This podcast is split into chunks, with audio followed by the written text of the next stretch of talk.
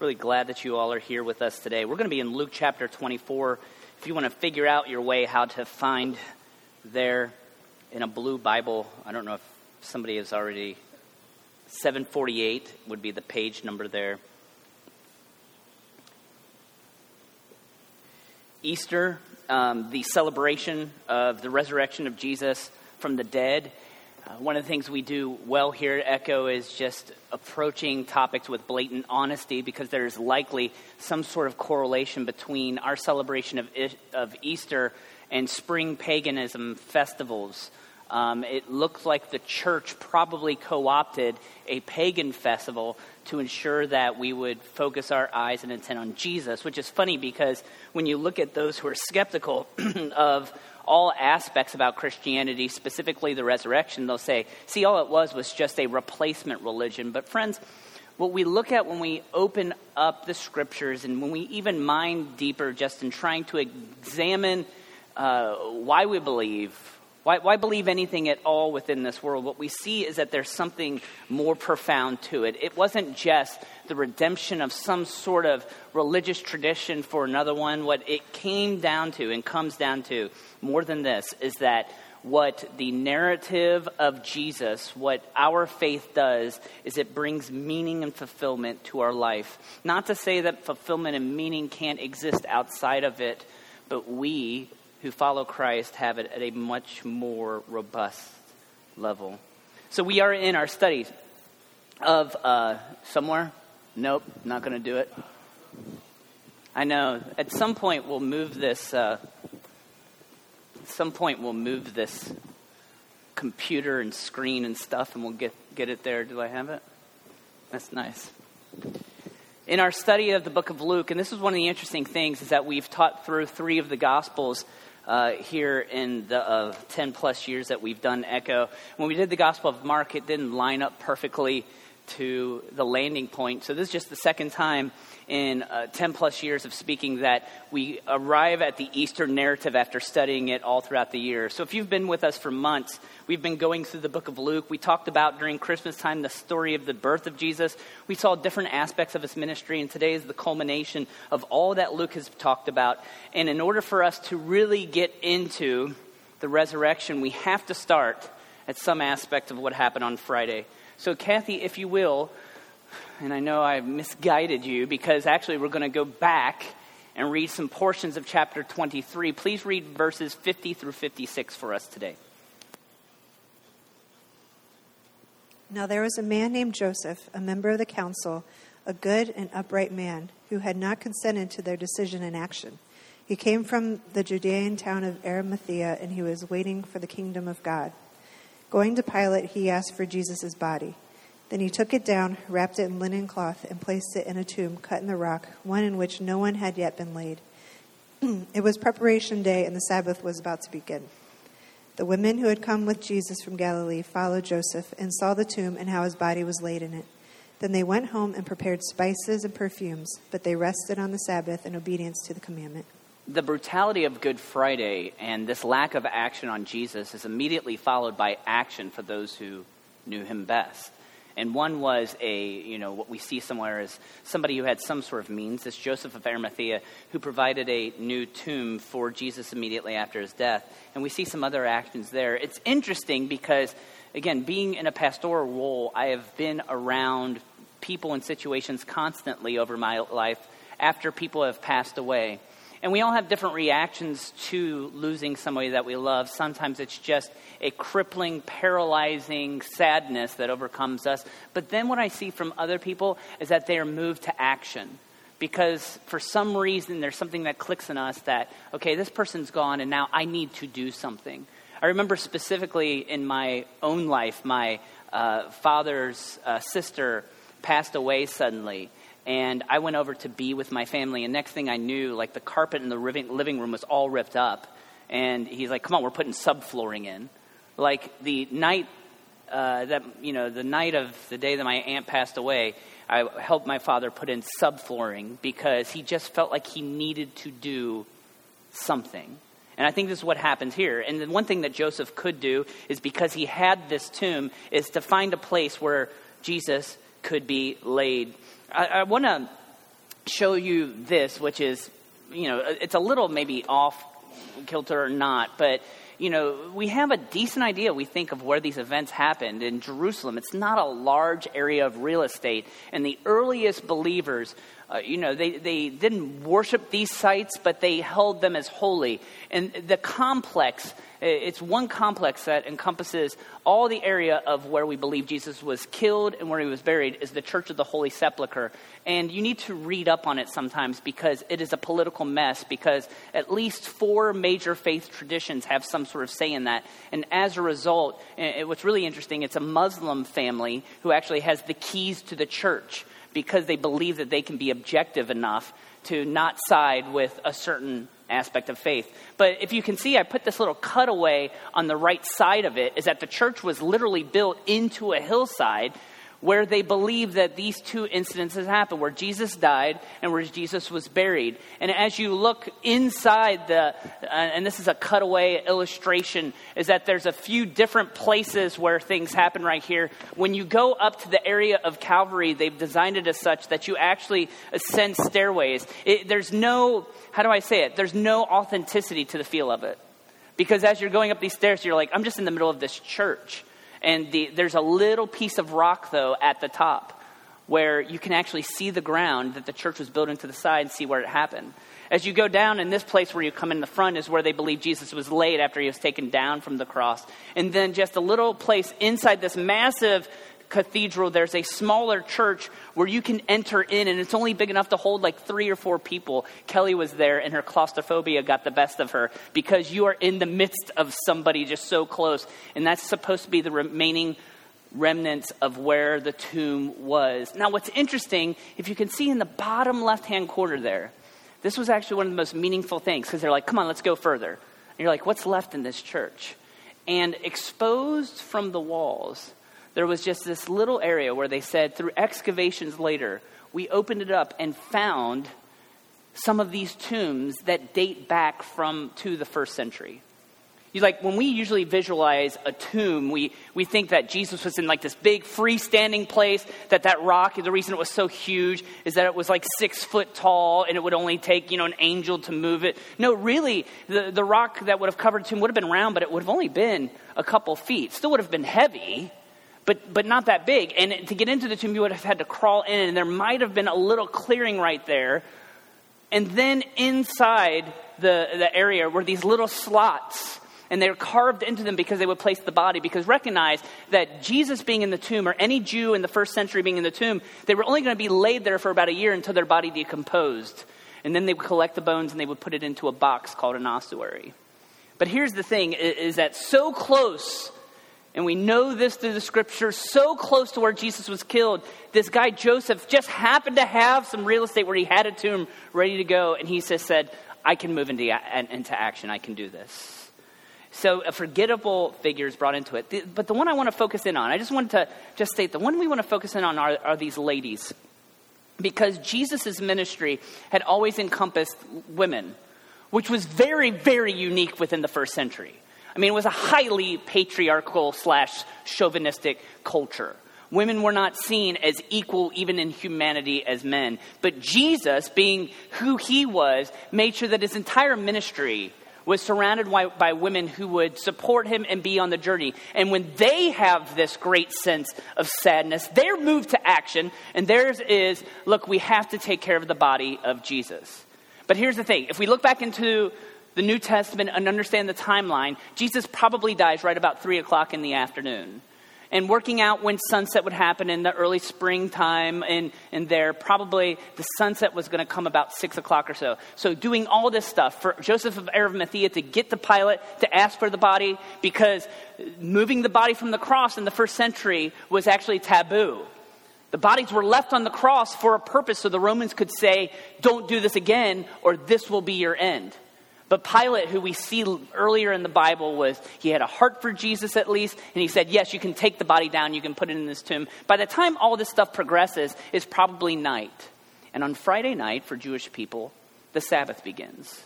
So we think of Sabbath as the day, but for them, it begins on Friday night. So these ladies who had this move to action were forced to inaction immediately because Sabbath, the day when you were supposed to do no work, came, and they were like, we, we want to take care of Jesus, but we can't.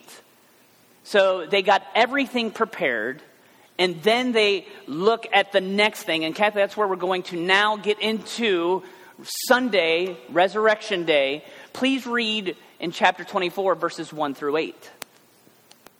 On the first day of the week, very early in the morning, the women took the spices they had prepared and went to the tomb. They found the stone rolled away from the tomb, but when they entered, they did not find the body of the Lord Jesus. While they were wondering about this, suddenly two men in clothes that gleamed like lightning stood beside them. In their fright, the women bowed down with their faces to the ground, but the men said to them, Why do you look for the living among the dead? He is not here, he is risen. Remember how he told you while he was still with you in Galilee. The Son of Man must be delivered into the hands of sinful men be crucified, and on the third day be raised again. Then they remembered his words.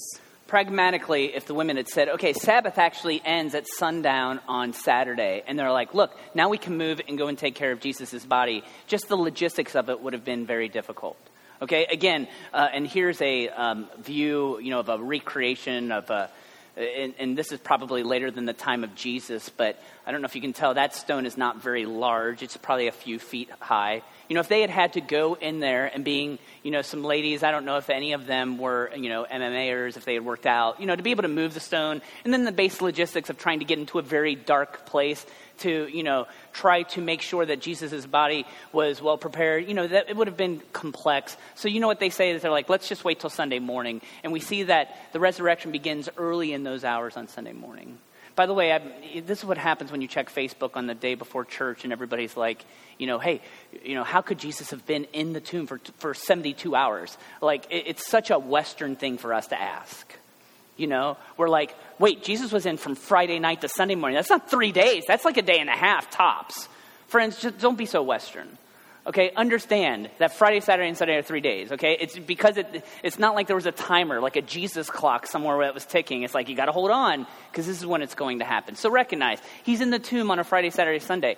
Prophetically, he's in there on three days. Okay, if you have struggles with that, you're going to have struggles with what we're talking about here in a second because they show up and then there's a couple angels there, right? I love in the scriptures because here in the NIV it says suddenly. In some of your older translations, it's that good biblical word, behold. Behold.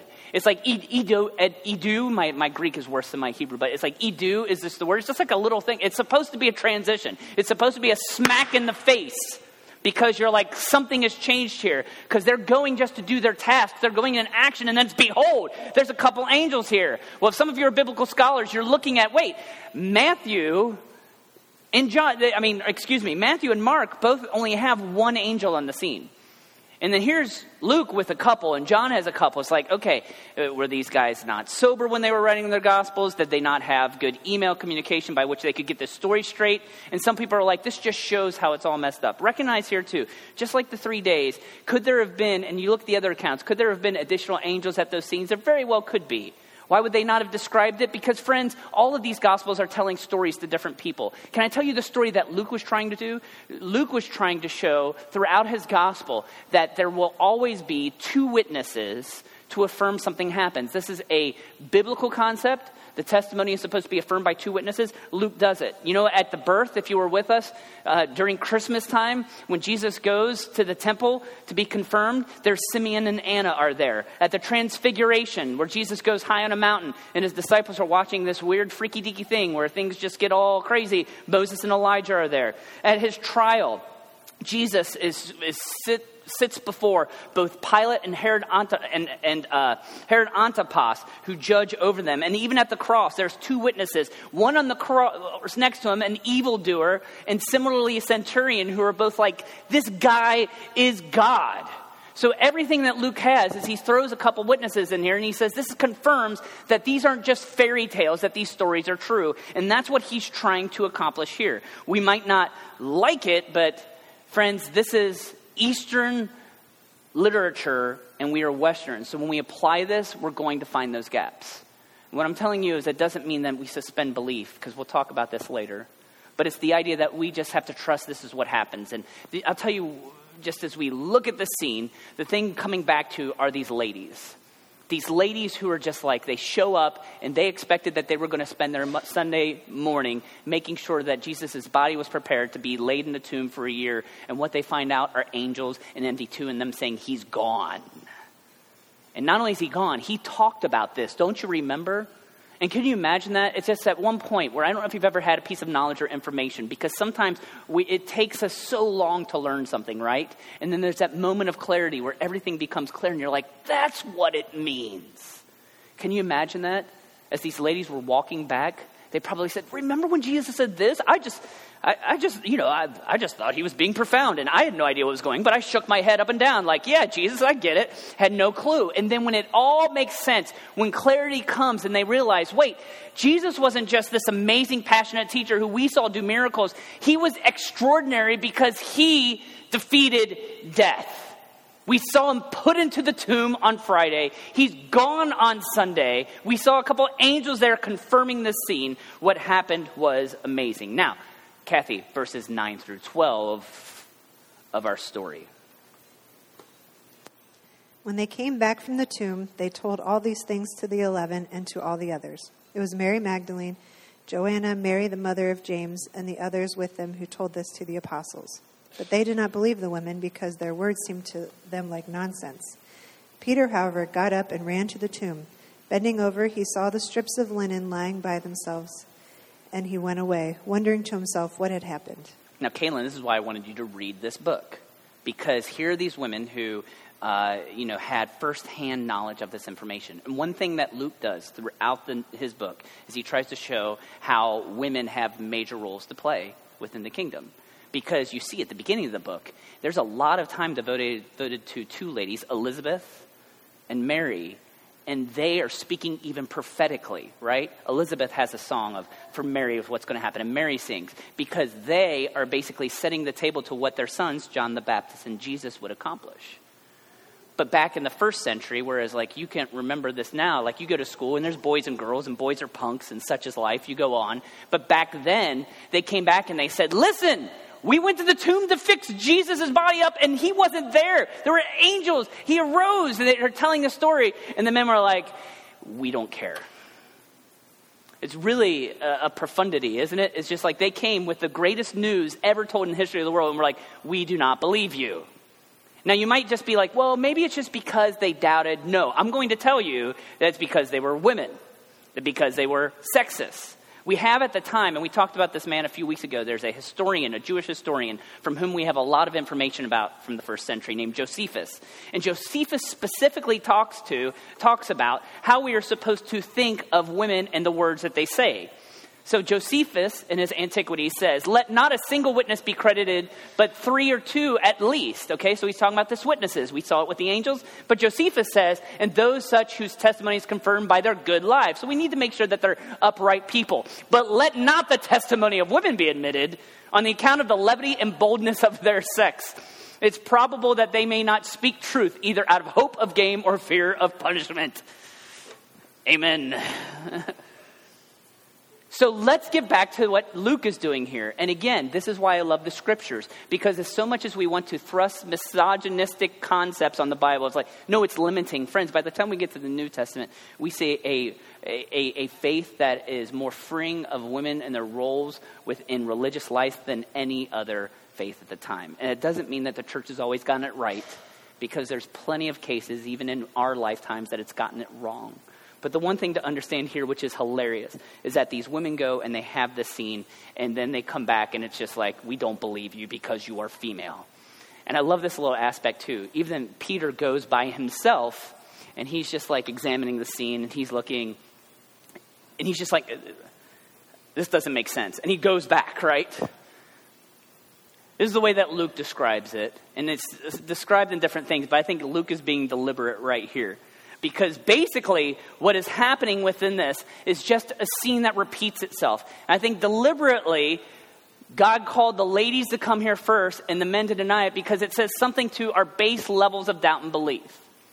And really, if we're being completely honest, that's what I think the resurrection brings. You and I can get stoked about Easter baskets, lilies, getting a dress or a new shirt to wear on Easter Sunday, right? Because it's like it's this experience.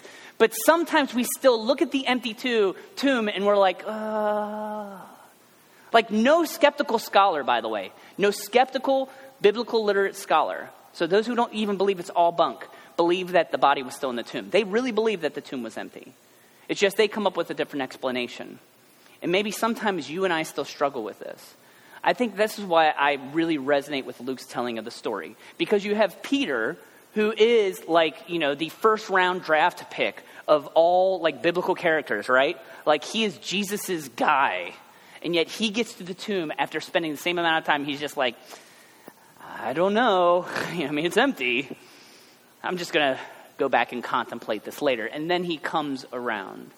And I think this speaks to you and I, not just to the ancient readers that Luke was trying to reach, but for us, because the most important question that we have to decide is was the tomb empty because Jesus actually rose from the dead? And the issue that we have is that so many times, even when we have faith, you have those moments of doubt, don't you? And if not, maybe you're just a better Christian than me. Actually, I would offer is that if you live your life and you have absolutely no doubts, then you're probably myopic and won't even allow yourself to consider the fact, which means you're brainless. Okay? So when I see somebody who says, I've never doubted this, then I'm like, then you've probably never wrestled with it. And I would much rather us be in a place where we wrestle with the idea of what is the result of the empty tomb than we just say, no, it's got to be true because the Bible says so. Does that make sense? And I think that's what Luke is giving us permission to do here. He's giving us permission to grapple with it. And friends, people grapple with faith all the time, and they have since Jesus' tomb was empty. It's funny, I find myself, I love being around people who struggle with aspects of faith, who don't buy in. You know, I think it's just more fun to talk to those people sometimes because I'm like, you know what? You're right. I was a condition of my environment. I was born and raised in the church. I'm supposed to believe this, I guess. But I've come around to that. And those people who aren't, they usually don't do so out of blatant arrogance, right? It's not like, no, I want, you know, I just want to, you know, what is it? Laugh with the sinners and die with the saints or whatever. Cry with the saints. Like, they don't usually do so out of pure hedonism. They do it because they're grappling with this. And if you're going to believe, believe. Bertrand Russell, who is a famous atheist, he's a philosopher, uh, basically was asked one time if you were to meet God at the end of all this, and he existed, and you met him at the judgment, what would you say to him? And his response was, You gave us insufficient evidence. And you know what, though? As much as those of us of faith can laugh at that, I know people who are struggling with that, and I get that. You know? Now, what I would tell you is it's not necessarily, though, that the evidence is insufficient. There's multiple things, right? There's general revelation. In my conversation with my uh, friends who are atheists and stuff, they, they, I, I always ask them, I say, what's the most convincing, the most convincing argument that God exists? And they just say general revelation, creation, trying to make sense of it all. Because it's just usually too massive for them to be able to understand how it, it was just happenstance. And this is what's interesting. And as I would offer as we look at the scriptures, are the scriptures perfect? No. Do you have sometimes these little things that make us lose our minds? Because wait, if, if Mark says there's one angel and Luke says there are two, then somebody's wrong and they could all be bunk and then everything is lost. I'm not saying that there might be not be issues, but I'm definitely saying that it's not insufficient. But recognize this, friends, is that even if we believers struggle with doubt, those who don't believe struggle with doubt too. And those who say, I'm an atheist because I know this to be true and I've never doubted that, I would say they're just as myopic as those of us who have believed and never considered the opposite. It was uh, Nathaniel Hawthorne who said of Herman Melville, uh, author of Moby Dick, talking about the position he took about his non belief. He said he can neither believe nor be comfortable in his unbelief, and he is too honest and courageous not to try to do one or the other. And basically, what he was saying about Herman Melville is even though he had reached a point where he's not sure it's true, he really couldn't figure it out. It was difficult for him to do so. And that's why, for us of faith, it's okay if you wrestle with the empty tomb sometimes. But here's the thing that comes down to what many of us want when it comes to faith is simplicity, right? We want it to be true, we want it to be certain, we want it to be convenient. But there's a deep, deep longing in our soul for that simplicity that we have to push away. Because, friends, simplicity, even though it's desired, does not fulfill the complexity of the world. N.T. Wright, a New Testament scholar, in his book Simply Christian, talked about this. And I think it best does this. People often grumble as soon as a discussion about the meaning of human life or the possibility of God moves away from quite simple ideas and becomes more complicated. Any world in which there are such things as music and sex, laughter and tears, mountains and mathematics, eagles and earthworms, statues and symphonies, and snowflakes and sunsets, and in which we human finds ourselves in the middle of all is bound to be a world in which the quest for truth, for reality, for what we can be sure of is infinitely more complicated than simple yes or no questions will allow. What Wright is trying to say right here is even though we want to be, it should be simple. Why couldn't Matthew, Mark, Luke, and John have gotten all together and got every aspect of the story straight? Understand is that life isn't simple like that. And when you thrust that simplicity on something that is so diverse and something as ro- so robust as eternal destiny, you're going to come with these things where you can't just have simple answers. Friends, the dots aren't going to perfectly connect for you, they never will. Happy Easter! Right? I messed this up because I'm supposed, this is what we're supposed to do, right? I'm supposed to slam dunk this thing. He's risen, he's risen indeed. And then boom, like lilies, and we're gone. But here's the thing the reason I love the complexity is because that's where the church sits, fits in. That's why we come together. That's why we have these moments, because we need to recognize the role that this gathering plays. Right later in this book, it's a brilliant book, by the way. It's the book, as I'm working with atheists, I tell people, you know, if they, if they say, if there's one book right now that encompasses, that could best encompass this, not the Bible, because, you know, they're like, let's not do that. But in one book, I give them N.T. Wright's Simply Christian because um, he does a very admirable job in this. But he says, what, what do we do then? What's the church's role within this? Five things that we have. Then the first thing is, is that we tell stories, okay? That understand this. As much as we're excited about Easter, as much as this is the Super Bowl of Christianity, it's the apex of what we believe, there's a whole whole other set of narratives that we have to wrestle with. They're stories. And these stories give us glimpses into God.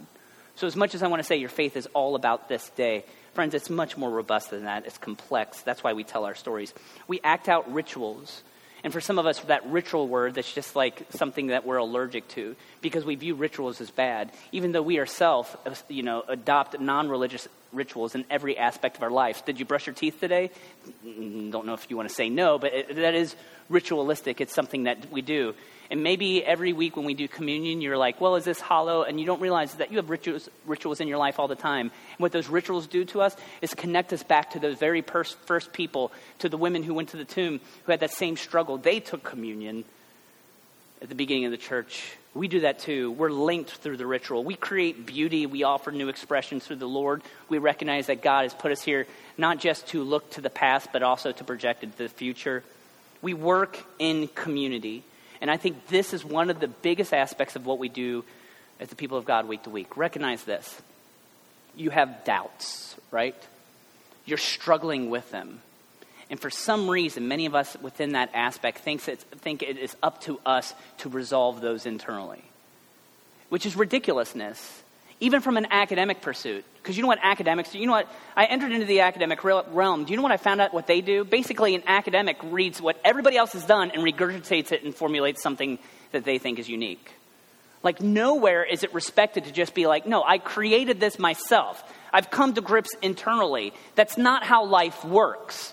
So if you have doubts, I'm telling you that this is probably the best place for you to be because you're going to be, ex- be able to explore that with other people who are looking toward that. And that's the power of community. And this last thing that speaks to that, we think out our beliefs, and that's why it's important. Why did I want to talk about doubt on Easter? Because it's what we do, it's the hard work that we're going to do all the time to ensure that we're not just sheeplings who are, you know, just following where somebody else has been without thought, but we are wrestling with these issues. Yeah, they're complex, but we can get there together. Friends, it's okay to have doubts, but I just need to wrestle with this is that as much as we might have doubt about the empty tomb, it's essential to our faith. It's key to who we are. And that's why we project it. That's why Easter is such a big deal. The Apostle Paul, and we read in 1 Corinthians chapter 15, verse 3 through uh, the later verses, later in the chapter, but verses 3 through 8 talks basically about the gospel. Paul says, I received what I passed on to you as first importance. Christ died for our sins according to the scriptures, that he was buried. Okay, now recognize this. What's he doing right here? He's basically telling us the gospel, right? And what has he said so far? That he died and that he was buried. Now keep tracking with me in that verse 4. That he was raised on the third day according to the scriptures. Then he appeared to Cephas, that's Peter, and then to the twelve. And after that, he appeared to more than 500 of the brothers and sisters at the same time, most of whom are still living, though some have fallen asleep, they've died. Then he appeared to James, then to all the apostles, and the last of all, he appeared to me as to one abnormally born. Recognize this. So when Paul is saying, here's what the gospel is, yeah, he talks about the death, he talks about the burial, but where does he camp out and build a colony? At the resurrection. Because he says, look, there's an essential part about this. If you want to believe in Jesus, that he was a great teacher, have fun. But that's not the, not, that's not the locus of Christianity. What it comes down to is, is that we believe Jesus was God. And we believe that he actually died. But, friends, we believe he defeated death. That's the hope and glory. That, in the midst of doubt, is to what we cling to. And that's what I hope that we ascribe to do, not just on Easter Sunday, but every time. Friends, feel free to doubt. If you have this stuff, eh, give me a holler, give Larry a holler. Don't talk to us too. Talk to other people. Go ahead. This is a safe place where we can freely admit that. But what we're going to do is journey together, because that's what we're called to do in the community. Let me pray. Heavenly Father, I thank you for this day. I thank you for this time that we get all excited because uh, Easter, Father, is just this day that many of us have this longing for within our past. But sometimes we don't even stop to ask ourselves, Father, why we have that.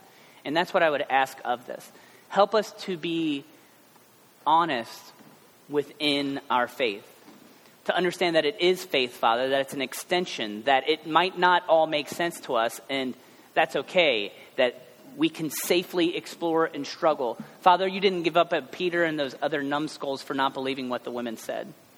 Actually, you helped them and used them to build something that we have today. And similarly, Father, we can understand that even in the midst of our doubts, there's place for us to examine this. But I would ask your help of the Spirit. Help us continue to seek you. Help us to continue to cling to your Son, Jesus. We thank you for his life, his death, and we praise you for his resurrection. In his name, amen.